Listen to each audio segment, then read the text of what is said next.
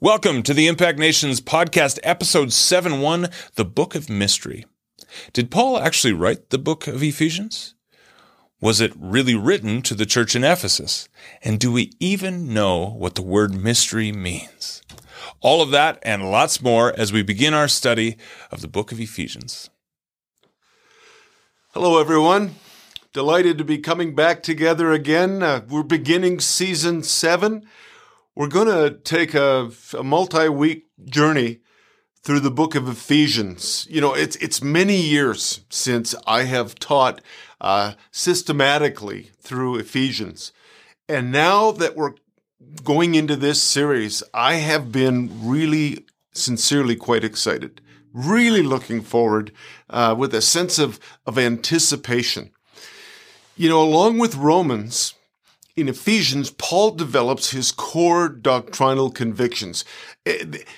It's Romans and Ephesians that are the two most theological letters. Um, Paul addresses the Trinity, the nature of salvation, uh, the universal church. In this wonderful letter, Paul talks about the unsearchable riches of Christ, which has been a phrase that's been like a theme resonating in me for more than 10 years. Um, Chrysostom, one of the church fathers, he wrote that Ephesians is full of Paul's most sublime thoughts that he scarcely utters anywhere else. Uh, Origen, another church father, said this Paul heaped up more obscure ideas and mysteries unknown to the ages, isn't that interesting, in this epistle than in all the others. In fact, Origen ranked Ephesians as the pinnacle of Paul's letters. He said it contains solid food. It contains deep and mystical understanding in our contemporary times, a, a 20th century theologian that I like very much, C.H. Dodd, he said that Ephesians thought is the very crown of Paulinism. You know, it's only 2,500 words. It's six chapters. Yet, yet Paul will take us on a journey that starts from the beginning of time. Right at the beginning, he talks about before the foundation of the world. And he takes us all the way through to the very end of time where he talks about the summing up of all things in heaven and on earth.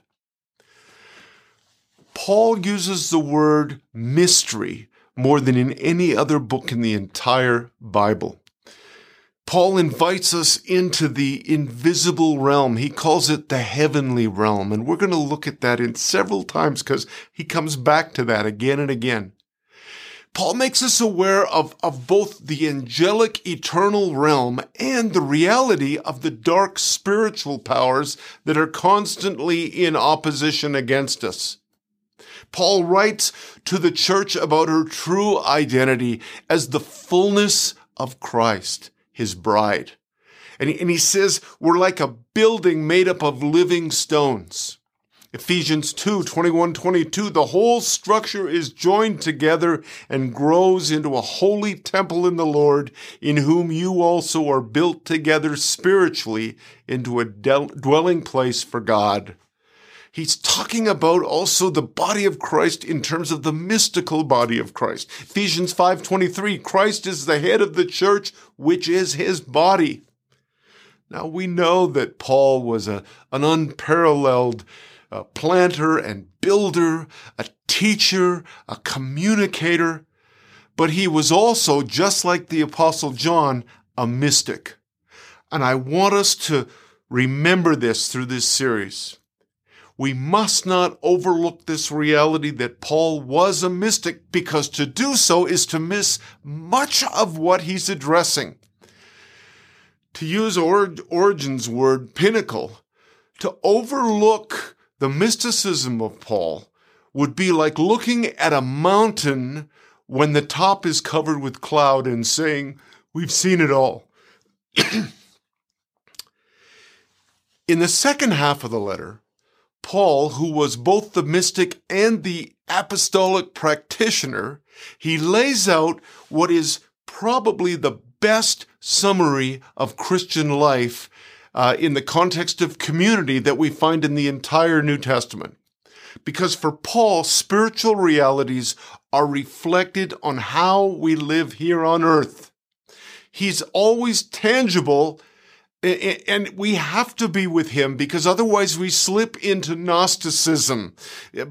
We run after uh, otherworldly experiences. We, we're looking to experience rather than to Christ. And Gnosticism from the very beginning has always led to a spiritual elitism and exclusiveness. Whenever you hear the sound of this anywhere in our day, that, that we have a higher revelation or God's shown us new truths that are, that are, that are higher, more lofty, I tell you, your antenna needs to be up because that that's Gnosticism. And one of the ways you recognize it is there's no practical uh, working out of discipleship. Paul never falls off one side or the other. You know, I was reading an Orthodox theologian recently, and he said this about Ephesians, and I, I love the way he said it. It is in no way a formal treatise or a discourse, but rather a spontaneous, exultant, Eucharistic hymn about the blessings of Christ's church. We do not say these things lightly. The reader must approach this divine book very seriously and devoutly if he is to hear what God has to say to him. So, in beginning to explore the mysteries announced in the Epistle to the Ephesians, the reader must adopt the humble posture described by St. Paul in the 14th verse of the third chapter I bow my knees to the Father of our Lord Jesus Christ.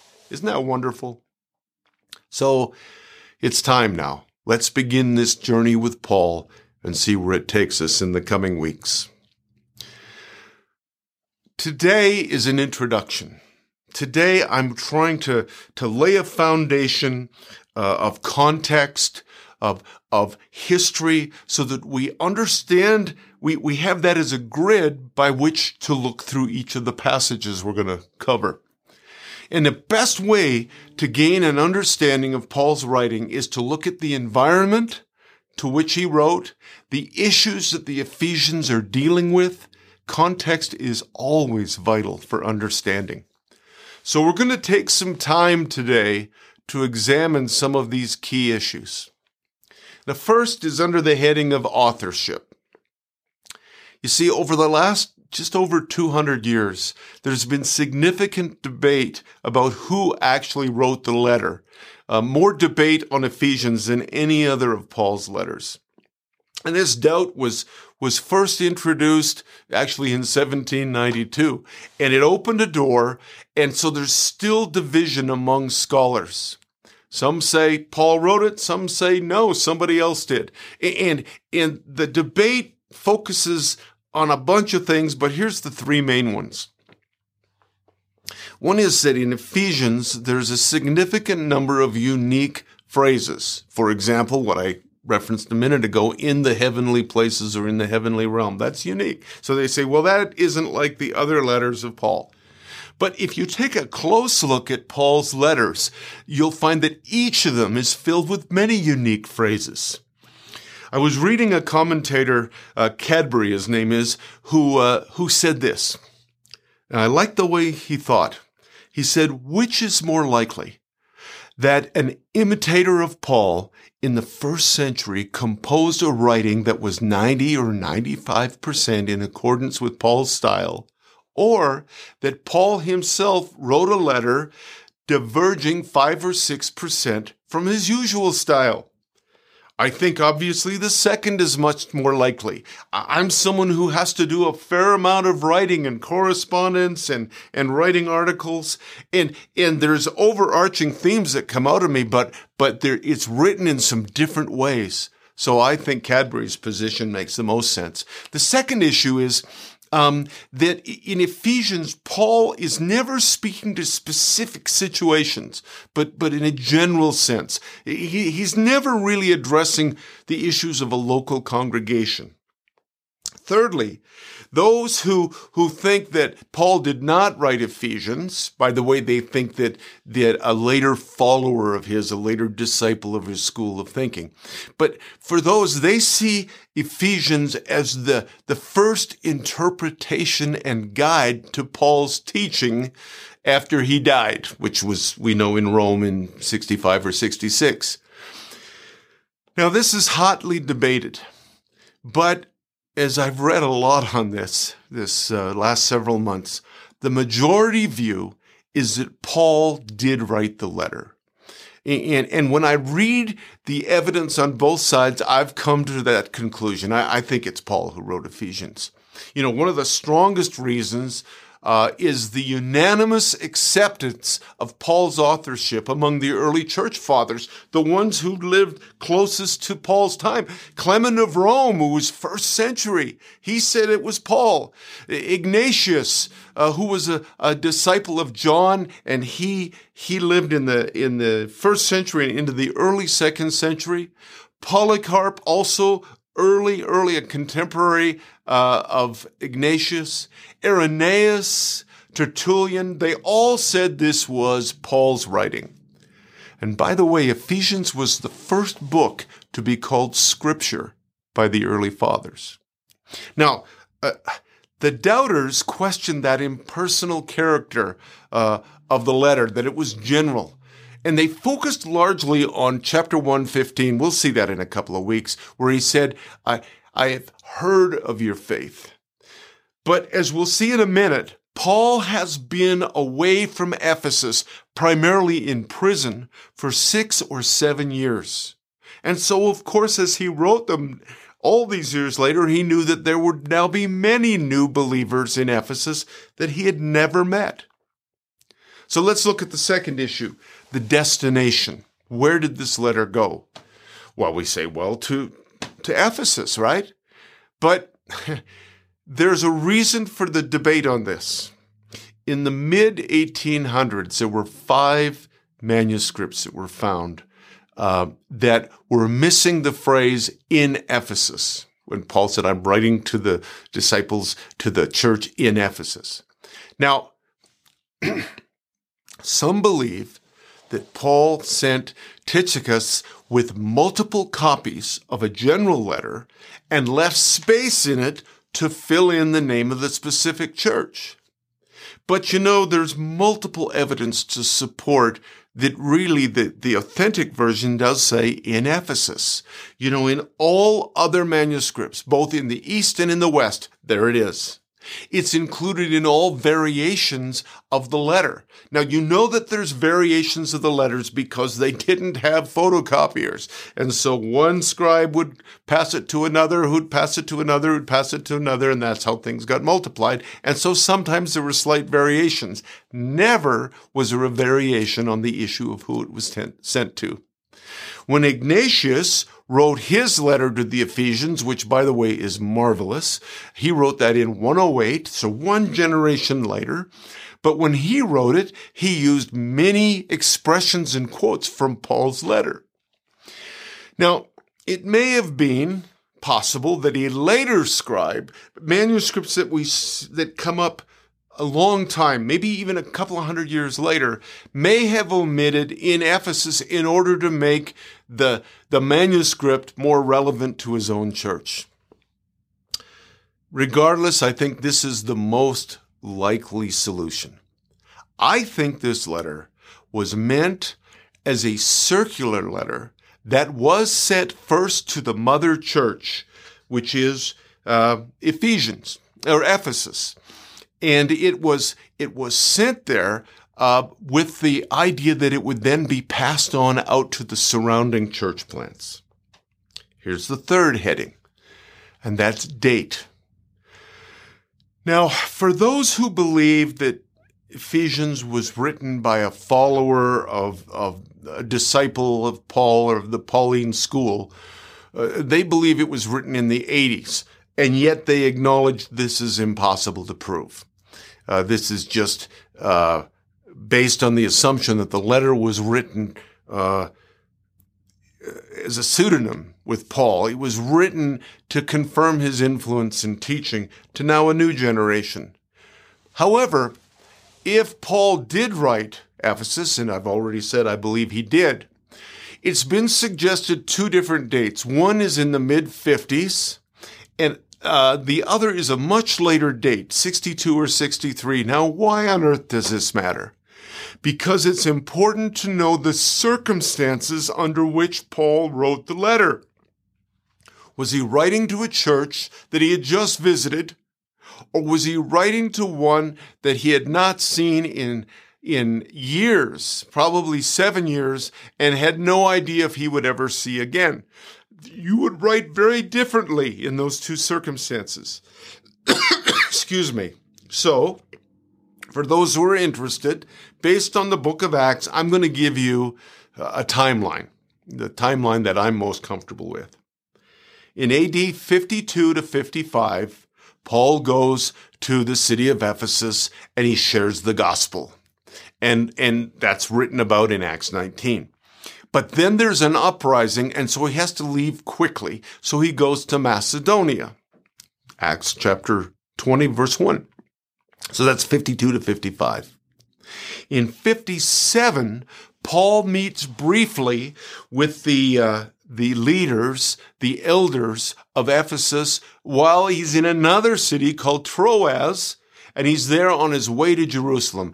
He, he's going to be close enough to them that they arrange a rendezvous. That's in 57. From 57 to 59, we know that Paul is held in custody in first in Jerusalem and then in Caesarea. In 60 to 62 or 3, excuse me, again we know that Paul is imprisoned in Rome. And the vast majority of scholars believe that Paul wrote Ephesus during that time while he was in a Roman prison. So all of this points to a later date. Well, why does it matter? Besides what I said a minute ago about he's writing to people that he, he, he probably knows he's never going to see again. It also means he's writing out of a place of six or seven years of imprisonment. It reflects years of prayer, of meditation, it also, that's positively, negatively, it, it reflects years of separation and the invariable, in, invariable uh, uncertainty that comes. And, and he's relying on whatever bit of news he can get. So it's a long time since he's seen these believers. The fourth issue, and this one is really, really big, and that is the setting of Ephesus. I said to you earlier, understanding the environment is vital for a proper reading of this letter. Paul is addressing some really big overarching issues that affected every aspect of life for all people, including believers in first century Roman Empire. Now, Ephesus was really a big deal. It was a big, big, important city. I, I, was thinking about it earlier. I thought in some ways it's like New York City. Um, Ephesus was called the, the mother of Asia. It was the most influential city in Asia, culturally, politically, economically. It was the leading city and provincial capital of the richest region in all of the Roman Empire. It was extremely cosmopolitan. It was multi-ethnic. They estimate there were 200 to 250,000 people living in Ephesus, which was huge for antiquity. In fact, its population was only behind Rome itself and Athens. It was the largest trading center in the Roman world. It was connected by key shipping routes to Syria, Egypt, Italy, Greece, even the what's called the Royal Road, which was built by King Darius of Persia in the 6th century BC. Why is this important? Because Paul selected always strategic cities. Corinth is a good example, where the gospel would spread naturally along these trade routes to surrounding communities. So you see, Paul, who is our a mystic, is also incredibly practical and wise. Well, let's talk a little more about the environment. The religious environment is this um, that we have to understand that, that the early Christians found themselves in a, in a almost like a pressure cooker, almost a precarious environment. Uh, and it gives us a much clearer perspective on why Paul was emphasizing what he did in this letter. There were three great forces pressing against the church. The first one was Artemis. Now, some of your Bibles, a minority of your Bibles, would translate that as Diana. She's the same goddess. The veneration of the goddess Artemis was at the center of life for the Ephesians. The temple of Artemis was considered one of the seven wonders of the world. It was four times bigger than the Parthenon in Athens. If any of you, like me, have seen the Parthenon, to imagine it was four times bigger, did you know that the temple of Artemis in, in Ephesus was the largest building in all of antiquity? It was 225 by 425 feet. It had 127 columns. Each of them were 60 feet high. These are massive dimensions for back then. And all of life revolved around the temple of Artemis. If we can imagine, twice every week in Ephesus, there was a, a procession held in her honor. Every week, twice. And, and in it, various statues of her were paraded from the temple through the entire city. The, the influence of Artemis, this, it's a cult, uh, permeated every aspect of life. Now we know from Luke's account in Acts that many, many Ephesians became followers of Christ. And this started to change the fabric of the city and it created a shakeup because it affected the very lucrative sales of silver statues to Artemis that were a major factor among the merchant class. I mean, people, the followers of Artemis, they came from all over the empire. And, and now all of a sudden that's starting to shift. We read in Acts 19 that a great mob uprising took place in response to the merchants' outcry. This was a big deal. Now, connected with the Artemis cult was magic. That was a big part of it. Uh, ancient sources tell us that Ephesus was perhaps the most open city in the empire to magicians and to sorcerers, and ironically, some historians of the time say, and to fakes. It was likely the center for the study of magic you're going to see how these things matter so much over the next few weeks.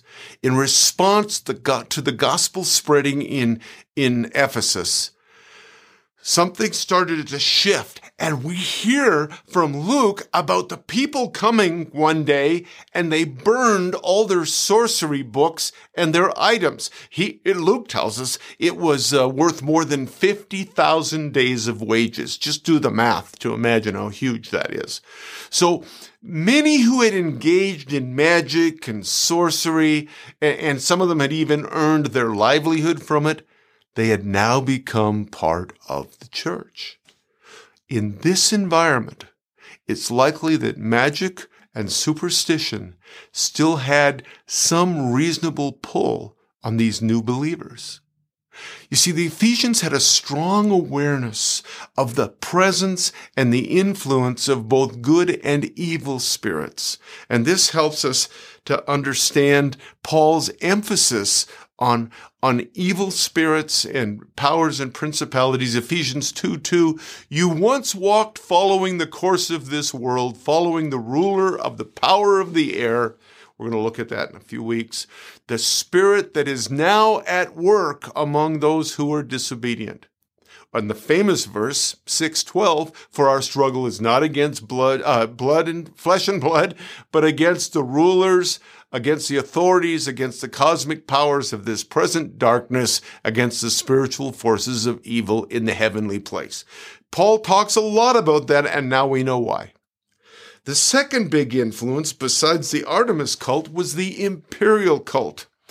Rome dominated life throughout the empire because of its great military and political power, it was like this huge irresistible influence on the lives of every Roman citizen in the Mediterranean world. And because you become a believer, that influence doesn't go away. We're surrounded by it. You know, in the time of Augustus, Caesars began to be worshiped as divine. This imperial cult flowed into civic life. Uh, it, it became, there was worship, worship uh, of the emperor and worship of his family. Throughout the Roman Empire, cities started to have their own imperial temples, religious temples. They were filled with images and statues of Augustus. Did you know that even time was restructured to revolve around the birth of Augustus? It, the calendar was centered on his birthday. And the new calendar spoke of Augustus as Savior and God. Isn't that interesting? The day of his birth was proclaimed as the beginning of good tidings to the earth. So Christians were faced with constant conflict between the gospel of Christ and the gospel proclaimed on the coins and the statues and the images that were all around them. The third influence was Judaism. The Jewish population in Ephesians, in Ephesus, was 10 to 20,000. And we know that Paul began by going to the Jews and teaching in the synagogue. Uh, a few years ago, Christina and I had the wonderful experience of spending a day in Ephesus, and and uh, got pictures of the of the synagogue, the very synagogue where where he was. by the way, by the second century, to become a library. But the Jews, they, they rejected the gospel. Here's Luke's account of it uh, in Acts 19. Then Paul went to the synagogue, preached boldly for the next three months, arguing persuasively about the kingdom of God, but some became stubborn, rejecting his message and publicly speaking against the way. So Paul left the synagogue and took the believers with him. Then he held daily discussions at the lecture hall of Tyrannus. Now, remember, he was there for perhaps three years. If, as we look closely at Paul's letter, we're going to see indications of tension between not only the Jews and uh, and the Gentiles, but Jewish and Gentile believers. And this was true uh, with the Galatians and the Romans, but we're going to see that. So it's vital to read Ephesians with an awareness that the believers to whom Paul was writing lived within the context and the constant pressure of pagan religion, the imperial cult, and Judaism. That was the background of their, of their lives. Okay, so that's giving you a little bit of a historical background. And I hope that's going to really help for this letter to come alive as we refer to that foundation.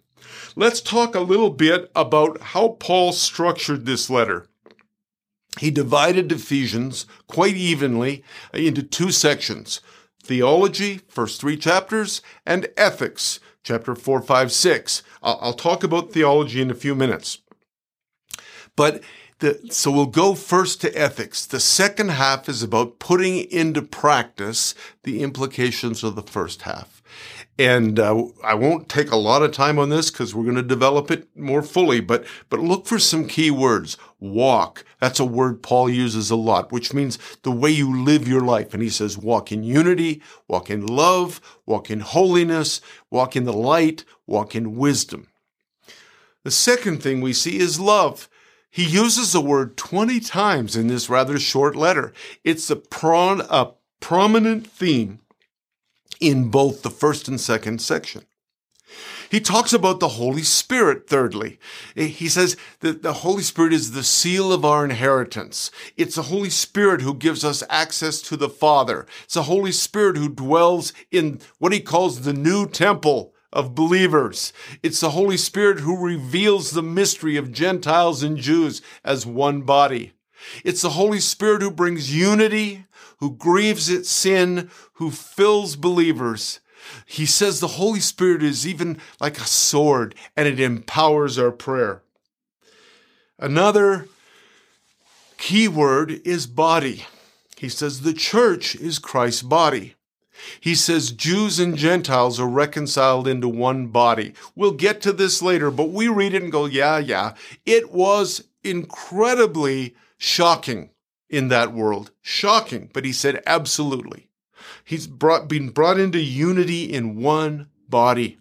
He says that there's there's fivefold offices or gifts, apostle, uh, prophet, etc., that are given for the building up of what the body. He talks about community relationships. He deals directly with with marriage, with parent and child issues, with master and servant for us, employer and employee. Again, he's practical, but in the midst of it, he talks throughout about mystery. The Greek word is mysterion, and he uses it seven times in this letter. Now, in a modern sense, a mystery is, is something that needs to be solved. I'm somebody who enjoys mysteries. But for the early church, very different meaning. Mystery refers to God's revelation to us of something that we could not possibly know unless he made it known. This is what we mean by, by revelation. This is mystery. Now, in Ephesians, we're going to watch and see how Paul uses mystery progressively. He first introduces it with the union of earth and heaven in Christ. And then the, the mysterious and surprising union of Jews and Gentiles. And finally, the union of Christ with his church, which is, is been called the mystical body. This is called the great mystery. Okay, that's structure. Let's look a little bit at style. We're doing a lot today, but stay with me. We're on the home stretch. Bishop Yosef has written something that I absolutely loved. So I'm going to read it to you in its entirety. The thoughts in this epistle can barely be fit into human words. They were inspired by the Holy Spirit Indeed, but there is the feeling that the apostle wishes he could say more. There's an energetic tension in the wording. The expressions rise and fall. Excuse me. They move forward and back. They repeat. They emphasize. They develop and rush along like a strong, foaming current. And all the while, the Holy Spirit carries us up with him to dizzying heights of divinity. Whew. That's very much what is going on, certainly for me, in, in reading and, and being pretty immersed in Ephesians for the last several months. This letter, style wise, is marked by extremely long sentences. The, the sentences in the Greek are so long that modern translators uh, no matter what translation you have, they always break them up, you know, with, with periods and with semicolons. Uh, but because of this, there's a number of grammatical kind of ambiguities, and, and they've led to some very significant differences of interpretation among scholars. We're going to get to that too, but I want you to know why. It's because these, these sentences, the longest in the New Testament, are, are complicated. Now, the style of this letter differs from most of Paul's other letters. They're missing what the others have, which is like fast paced. He's dealing with issues. They're often polemic, which really means argumentative almost in tone. We've talked a lot about rhetoric in, in previous seasons. But unlike most of the others, Ephesians is not written in response to a specific crisis or conflict in the church. Now, it's true there is a, an energetic tension, but it's, it's like pent up tension. You'll see it in the wording as we go through this. The tension of Paul, he wants to say more, to even find other ways to communicate the depth of his revelation. Uh, it, it, it's a more contemplative letter than his others, especially the first half. It's got a more reflective mood and, and a more liturgical style of writing. Uh, classic example, we're going to look at two well known and so important um, prayers, one in chapter one and one in chapter three. They're, they're hymn like. And as I said, it's more of a general letter we don't see any specific greetings or thanks or, or, or talking of, you know, don't forget Fred. Remember, I told you before, this is a circular letter. Now let's look at the purpose and theme. We'll take another look at what's going on in the church. As always, the circumstances, as I said, help us to understand the context. It appears that the Ephesian church was likely organized into house churches. Uh, that's clear from Acts 20, 20, but Paul taught them from house to house. He did that. That's the way he did things. You can read about it in 1 Corinthians 16, 19, where he talks about the church that meets in Priscilla and Aquila's house. That when Christina and I were in Ephesus, we were amazed because in the wealthier part of town, the houses in that part of the city were over 10,000 square feet. Um, I think that there's a picture going up for you to see just one example. Now, the fact that there were house churches, that that's the way it seemed to have been structured, naturally led to diversity. And therefore, there was a need for fatherly direction. You know, it's always a challenge when you're leading and pastoring whether it's a church or it's now it's like this impact family you you don't want to hinder people you don't want to put them in a harness but you don't want to lose your values. You don't want to lose the direction of where you're going. And so I, I really relate to this personally but this is what paul had to do in this letter. Secondly while he's in the prison in rome he heard that the Ephesian believers were disheartened. Imagine if you were in prison for six or seven years and rarely do you get news and what you get is, oh, they're discouraged. And that's why I think he wrote in chapter 3, verse 13, I ask you therefore not to be discouraged because of my sufferings for you, which are your glory. See, Paul knew because of this atmosphere we talked about, he knew that there was a, a pervasive negative spiritual environment and uh, that tempts the believers to turn back. He's saying, don't do it. Don't do it. And this is why he responds to them by reminding them of three things. He reminds them about the power and the grace of God. He reminds them of their role as the church in God's great plan to unite the entire cosmos under Christ. These are big concepts. I, I can hardly wait for us to dig into them. And thirdly, he reminds them of their ethical responsibility that God's grace and calling has placed upon them. Here's another purpose and theme spiritual power, both good and evil. More than any other letter, Paul addresses the issue of God's power over the principalities and powers. The church feels threatened by the spiritual powers that shape the outside world. These powers are inseparably linked to the evil that believers are witnessing every day in their lives. Paul is telling the church that God's power is available to all believers, and therefore they don't need any additional pagan or magical or spiritual protection. Remember that influences all around them and it's all of their neighbors rely on it, all of their coworkers, probably many of their family members be saying, you don't need to do that. Paul's God's power enables them to resist Satan, one, and number two, his power empowers them to love one another. Paul instructs them on how to deal with the principalities and powers. He finishes the letter in a very specific way on this. So we'll talk more, and I've mentioned it in the past, but we need to understand that the the powers that be, the principalities and powers are, are what is operating behind the political and the civic and the religious systems of his day and also of ours. Fourthly, Jewish and Gentile followers of Christ are now united in one spiritual body. Therefore, unity is a major theme in this letter. Uh, by the way, this was interesting. Ephesians is the only place in all the New Testament where the word unity is used. And, and he expresses oneness and unity, and we'll see more later. Lots of examples of that. But that because we're in Christ, we're one in Christ. He says that 38 times. Um, he says that, and you who were included in Christ, when you heard the message of truth, the gospel of your salvation, when you believed, you were marked with uh, in Him with a seal, the promised Holy Spirit. He, notice, notice these inclusive words, which he uses 14 times in the letters with, together, unity, um, in the church.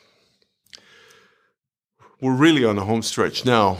I want to give you a quick overview of the theology of this letter because the, uh, Ephesians summarizes most of Paul's most prominent theological themes. Number one is the Trinity. Ephesians has been called the Trinitarian letter. The activity of the Trinity is found in eight different passages in this letter. Paul's Paul's letter is surely one of the most profoundly doctrinal and yet, as I said, intensely practical books of the Bible. And therefore, it's not surprising that the doctrine of the triune God, the Trinity, breaks into his uh, message so frequently. Uh, here's an example ephesians 2.18 for through christ we both have access by one spirit into the father. How trinitarian is that he, he teaches us that the Trinity is the basis of our spiritual blessing. First of all, because of the Father. Praise be to the God and Father of our Lord Jesus Christ. And secondly, because of the Son and his sacrifice. In Christ we have redemption through his blood. And because of the seal of the Holy Spirit. When you believed, you were marked in him with a seal, the promised Holy Spirit. Through the work of Christ, we are united in one spirit and we have access to the Father. So, let's just say just a few more things about the Father, because this I've been thinking about the last few days. First of all, the most of any of Paul's letters, uh, eight times Paul talks about the Father, the Father of glory, the Father of Christ, the Father of all revelation. And here's what I've been thinking about the Father from whom every family in heaven and earth originates. I'm telling you, the heart of the Father is an inclusive heart. And Paul is, is going after ethnocentricity. Do you know that word means? The, the, the ethnics, the uh, ethnicity becomes the central grid through which we measure how right or wrong other people are. He's going right after that in this letter. And I want to challenge us to go after that. Father is inclusive. He is above all. He's through all. He's blessed. He's chosen. He's established destiny. He's adopted us. The second, Christ. Christ is mentioned. Are you ready for this? 26 times in this letter. Um, and he talks about Christ rather than Jesus almost all the time. What's he doing? He is reminding them of the eternal, infinite Christ, a bigger Jesus. Um, he affirms in chapter 4 that, that he is the Son of God, that he is beloved, which, by the way, was a messianic title that he became flesh, that he died on the cross, that he was raised from the dead, that all creation is under his feet. Christ is the eternal, divine, cosmic head of all, the head of the church. Thirdly, the Holy Spirit. 14 times more than any other letter except Galatians, he talks about the Holy Spirit. And the Holy Spirit reveals the person of God. He's the means of our revelation. He seals believers until the day of redemption. He fills believers with power. The Holy Spirit is the means by which believers are filled with God's fullness. Um, he talks about salvation. Besides the Trinity, that the second big theological theme is salvation. Uh, soteriology is the official word, but it means doctrine of salvation. For for Paul in, in Ephesians, salvation is initiated in the past at the cross. But our salvation is presently being worked out. And this includes sanctification. And finally, our salvation will be consummated in the future. He sees salvation as rescue from our former state. And he concentrates directly on God's gift of salvation. The third theological theme is ecclesiology. Again, a big word that means the church. Perhaps more than any other letter of Paul, he focuses on the identity of the church. This, we're going to get into this and it just becomes very thrilling actually when we get hold of it. As I told you before, in his other letters, he's addressing specific issues, but here he's mainly, mainly speaking about the universal church, not the local church he calls it a living organism that, that exists only because of what God has accomplished through Christ. And he uses the metaphors we're familiar with body, a holy temple, a new humanity, a family, a bride. All those come out in Ephesians. Um, for Paul, the church is not an organization. It is a living, growing, dynamic organism. I think we've got to catch hold of that and the implications of that for our corporate life together. He's saying the church is a whole new entity. It's a whole new kind of community where identity is established both in the heavenly realm and here on earth. God has both uh, rescued and empowered the church for what? More than anything, to love to comprehend his love, he says in chapter 3, and to love one another. And so, we're about to begin what I think will be a remarkable journey. It is certainly being one for me. Ephesians is unique. It is so broad. Its themes are, are huge, both from before the beginning of time to the end of time, the heavenlies here on earth. But it's still, though it's broad, it's deep deep in insight. Ephesians has been called the book of mystery. It's been called the book of the Trinity. It calls us both upward to the heavenly realm and lays out what this heavenly identity must mean for the Ephesians in the most practical of terms. It's Paul's most universal letter. It describes a church that transcends ethnic and social boundaries. Boy, don't we need that now it breaks down the barrier between Jews and, and many Gentile cultures. Rather than being about an individual church, it's the universal church, and he's laying out its identity as the, as the true body of Christ, not only on the earth, but there's this mystical side to it. So this is where we're going today. I, have shared a lot today, I understand, but I'm very excited and I really felt like we needed to lay a broad foundation. Let me finish by praying. Lord, as I saw that it's like Paul, the words are tumbling out of him sometimes. And there is repetition and there's there's layered adjectives upon adjectives and trying to find words. Lord, I related so much to that because even as I'm preparing this season, I'm trying to find words for how, how high and how deep and how long and how wide is the love of Christ. Lord, would you please help all of us? We need revelation because mystery isn't something that we got to solve. It's something that you reveal and release to us. So we say, the spirit of wisdom and revelation, let it be upon us through this series. We just love you and we ask your blessing. In Jesus' name, amen. Now what? The gospel is meant to be lived. We now invite you to be a part of the discussion as we talk about how to apply this teaching. YouTube viewers can use the comment section below. You can also email your questions and comments to podcast at impactnations.com. I am excited about Ephesians. I've been looking forward to this for a while, so I'm really, really glad we got started today. Um, that was an excellent overview.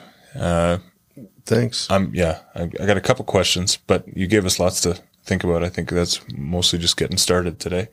Um, hey, just before we jump into those questions, last week I was talking about monthly giving champions yeah. and what heroes they are, and I know many of our listeners are, are monthly givers to Impact Nations. Um, and I, I just wanted to remind people if you're listening to this uh, and maybe you've been thinking about, oh yeah, I should I should do that. Like hit pause, go do it right now. Uh, you will uh, you will be participating in kingdom activity. You will be participating in radically changing lives. As a monthly giver, every single month, your dollars will be going to bring rescue to the desperate, to the hungry, to the needy, uh, to those who have no hope. Uh, you will be you'll be bringing rescue to teenage girls who have been abused and abandoned and uh, think that they have no hope and are about to find out that indeed they have a great deal of hope and everything's about to change. You will be bringing rescue to those kids who right now are making bricks in a brick factory uh, and um, because of your gift could leave that brick factory forever and in, instead actually have a whole new future uh, for their entire family uh, you will be bringing the gospel to communities that have perhaps never even heard the name of Jesus. Uh, with your monthly gift, you every single month will be making a difference in lives all over the world. You will be participating with people from all over the globe. The Impact Nations family uh, is quite an extraordinary community. It really uh, is. That is just uh, so sold out for seeing the gospel of Jesus Christ come and change everything. Uh, and so we we want to invite you to come and, and do that. You, you got anything you want to say on that? Well, I, I, I just would like to say that um, our world keeps growing and growing. Mm-hmm. We're not trying to make it grow. Yeah. God just opens doors Yeah. and there's a need and and you know we've we talked about it in the first John series that, Yeah. that you can't just say well you know God bless you let me pray for you Yeah.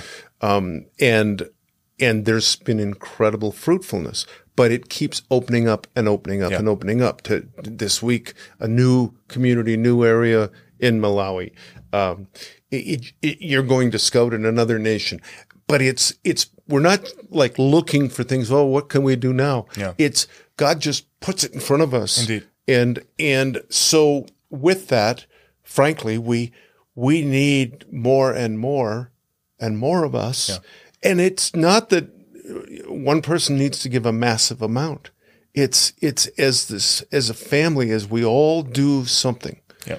Um, uh, that the the fruit is is remarkable Indeed. so um, that's my encouragement because you know if I was realistic, I mean, let's you last week you said, for example, if if 200 people gave fifty dollars a month, and we have a lot more than 200 people listening to this, um, that's ten thousand dollars. What we can do with ten thousand dollars on the front lines is huge. absolutely. And frankly, I I can't take uh, my wife out. Coincidentally, your mother. I I can't take her out for just like a simple, modest. I just want to go out for supper tonight. Uh, not a big date Yeah. for fifty bucks. Yeah.